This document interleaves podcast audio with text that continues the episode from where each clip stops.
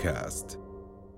اليوم طبق السمبوسة تبعنا غير. عاملين سمبوسة هندية. جربتوا وصفتها ولا لساتكم على العربية؟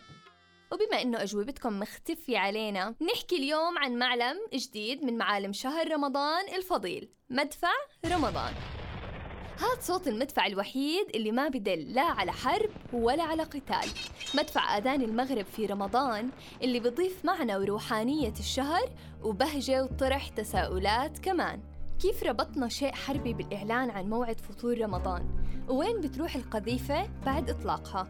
مدفع رمضان انحرف عن مسار الحرب والقتل إلى طريق روحاني مدفع رمضان هو مدفع حربي جواته قذيفة بتنطلق من مكان عالي من المدينة الموجود فيها عمركم سمعتوا صوته؟ No! هذا الصوت هو جزء من تاريخ رمضان وارتباطه بالمسلمين بدأوا الناس بتخصيص مدفع حربي خاص فقط في شهر رمضان من مدة طويلة وتحديدا في مصر بس ارتباطه بإعلان موعد الإفطار عند المسلمين تاريخه أطول بكتير ففي عهد الرسول صلى الله عليه وسلم تعودوا الناس على صوت بلال بن رباح في وقت غروب الشمس حتى يعلن عن آذان صلاة المغرب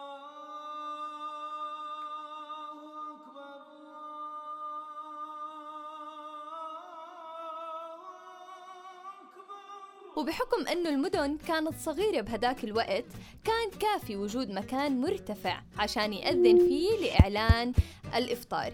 ومع توسع المنطقة الإسلامية انتشر المؤذنين في كل منطقة. ووجد آذان للإفطار وآذانين للسحور واحد للاستعداد وواحد للتوقف عن الأكل وبدء الصيام. ما كانتش رز ما كانتش رز استمر الحال هيك في الزمن القديم حتى صارت صدفة غيرت هذا المسار. روايات كثيرة بتحكي عن ارتباط صوت المدفع برمضان وكلها بتأكد إنه البدايات كانت صدفة. الرواية الأولى بتحكي إنه في عهد السلطان المملوكي خوش قدم سنة 865 ميلاديا في مصر وتحديدا في أول أيام شهر رمضان.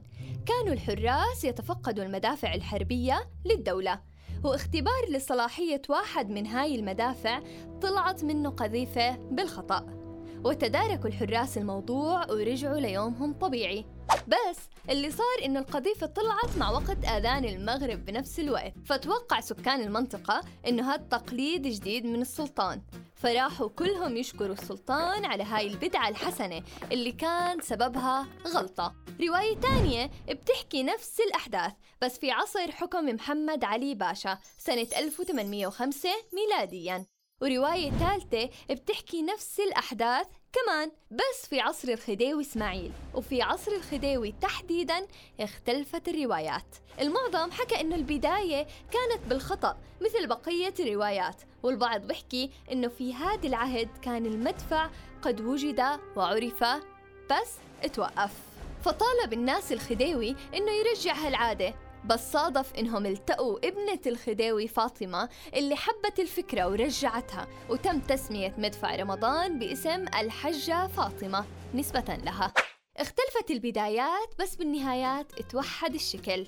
مدفع حربي يطلق قذيفة صوتية وقت آذان المغرب ووقت آذان الفجر. ومن هداك اليوم لليوم ظهرت طرق مختلفة لتلبية حاجة معرفة أوقات الإفطار والإمساك في رمضان. مكبرات الصوت، المآذن في الجوامع، الإذاعات، التلفزيون وحتى التلفونات بتقوم بالواجب وزيادة. بس استمرت هاي العادة لوقت قريب مش بس في مصر لا انتشرت في أرجاء الدول العربية والإسلامية. وحتى في اليمن وجد مدفع رمضان في بعض المدن كتقليد أساسي مثل تعز وصنعاء القديمة وغيرها. اليوم بنسمع أصوات المدافع بس بشكل مختلف. أصوات الرعب خيمت على أوقاتنا بدل أصوات التهليل والتكبير وبدل صوت المدفع اللي ربطنا بهجة رمضان فيه. ونسأل الله السلام لكل الدول. والله دخلت بالجو منيح بس هيني بيني وبينكم لو لسه عنا عادة مدفع رمضان إلا الناس تقصف بعض فيه مش يفطروا عليه. يلا يا جماعة لحقوا سمبوساتكم قبل ما يغلوا زيتاتكم.